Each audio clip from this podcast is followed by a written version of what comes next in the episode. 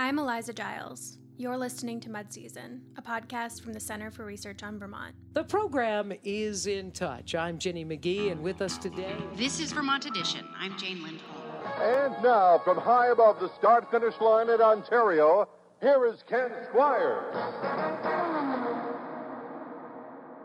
So, if you look at the ownership of radio stations in Vermont in the mid 1970s, what you will find is that a lot of families own these small businesses. It was almost all family owned, and the families felt a obligation and a commitment to the local communities to have public affairs and news programming uh, on a lot of the schedule. That's Bob Kinzel. He started in radio in Vermont in the 1970s and had a first-hand look at the 40 plus family owned radio stations that used to dominate the Vermont radio market. On Mud Season today, we launch a new series examining the changing media landscape of Vermont, starting with radio. Today, radio stations are segmented by genre country, rock, talk, etc. They are nationally owned and local content is scarce. In those days, each station was its own place, with a wide variety of sounds.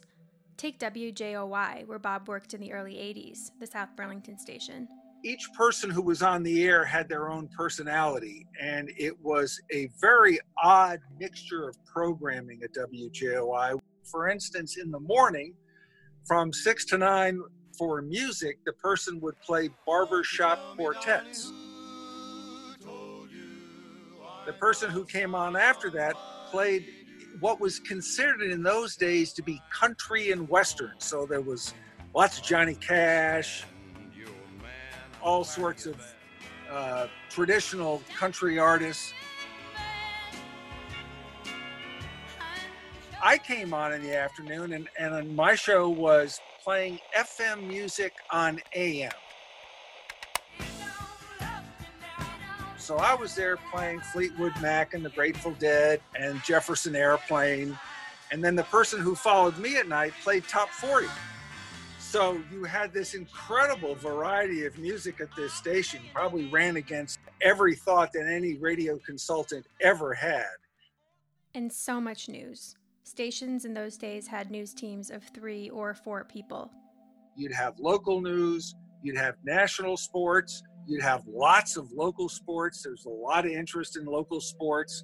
You'd have some business news, you'd have some news commentaries, so there'd be a solid hour there from noon until one in the afternoon that would be devoted to news. It was a very large commitment to local programming on the part of many radio stations in Vermont. It's time to get the story behind the story. Interviews with newsmakers, newsbreakers, and your phone calls. Radio Vermont presents The Mark Johnson Show. Good morning, everybody. Welcome to the program. Thank you very much for tuning in. Hope you had a fabulous weekend. But nice then, one, the first major change swept the radio industry in the 1980s when during the Reagan era the FCC deregulated and reduced news and public affairs requirements. No longer did stations have to have local news and public service programming, and they allowed one company to own an unlimited number of stations. The way it was sold was that this is going to give listeners more opportunity to listen to different types of programs. It, in fact, it had the opposite effect because what happened was, foremost, there was a company called Clear Channel. Clear Channel came in and bought radio stations left and right when I saw them buy the radio station in Randolph, I'm not sure what the population of Randolph is, but it can't be more than a couple of thousand. I thought, what are these people doing? What is their target for success here?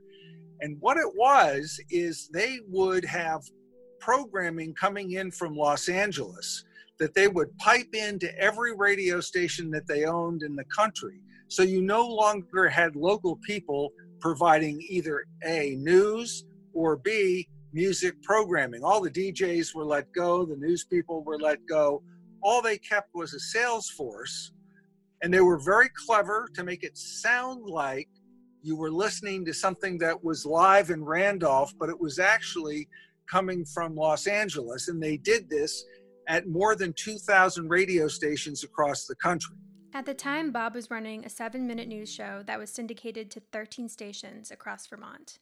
They suggested that I cut it down to 60 seconds, do the headlines of the day, and throw a little disco music behind it. That was really not what I wanted to do.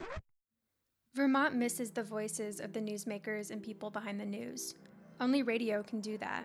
I was covering Governor Snelling during his second tenure, which started in January of 1991. And I'll never forget, he was at a press conference where he was really angry. And someone, one reporter, set him off. And the governor said something to the effect of, I'm not going to stand for this anymore.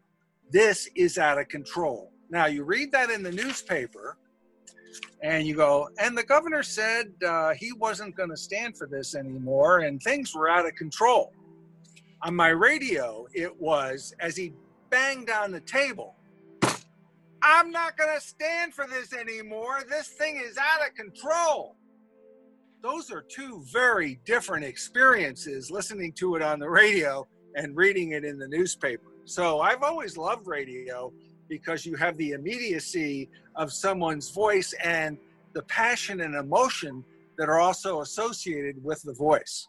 Greetings to you, ladies and gentlemen, all across the, oh, the entire fruited plain today. We welcome the C SPAN cameras to WABC, News Talk Radio 770, and Rush Limbaugh with yet another excursion into broadcast excellence hosted by me. Let me give you the phone numbers if you want to be part of the program today. Now, all sports or all news, sort of the typical syndicated uh, right wing or left wing talk shows have taken over. So you don't have a lot of local political uh, discussion, which I think I think is too bad. I, I mean, I think you know the the essence of a democracy is that citizens are aware of the issues that affect their lives, and when you take that away, I think people become a little less interested in participating in a democracy. I've always believed that the democratic form of government only works if people are informed and act accordingly to whatever their beliefs are. And sometimes I get worried in this new media landscape uh, that that is under assault.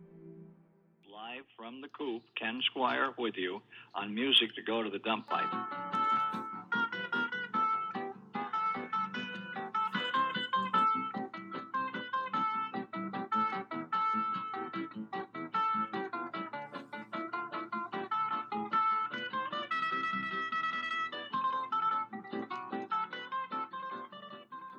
That's Ken Squiers of WDEV, the longtime owner of the Waterbury base station that runs local news, a noontime news show, and several local talk shows. There are also some low power stations like in Plainfield, WGDR, and in Waitsfield, Brattleboro, and Burlington that focus on local programming. And of course, Vermont Public Radio, where Bob now hangs his hat. In 10 years at VPR, they've grown from two news staff to 13 and have become the statewide radio community. So we've gone from 40 family owned stations to one statewide station and a few local stations in several communities. But what does the future hold? Perhaps a new generation of journalists will continue the tradition of local radio in Vermont. Or maybe it's podcasts. But if one thing is sure to stay, it's the unique stories that live through our radio programs, like time capsules from different eras of our ever changing state. Change, after all, isn't necessarily a bad thing. This has been a special edition of Mud Season as part of our series on Vermont's changing media landscape. This episode was edited and researched by Abby Steinhauer, written by Richard Watts, and produced by me, Eliza Giles. We had a lot of fun collecting clips from Vermont radio shows of the past and present for this episode. If you have any recordings of your favorite shows, we urge you to share them online or send them to us at crvt at uvm.edu. If you like this episode, be sure to keep up with future episodes at mudseason.com that's mudseason.com, M U D S E N.com. And of course, be sure to rate and review us wherever you listen to podcasts. And also be sure to follow us on social media. You can follow CRVT on Facebook, Instagram, and Twitter, and also Mudseason on Instagram. The handle is at MudseasonPod. We also have a pretty cool newsletter that covers new research pertaining to the state of Vermont. Receive two awesome newsletters a month in your inbox when you subscribe on MailChimp. It's free, of course. And as always, thanks for listening.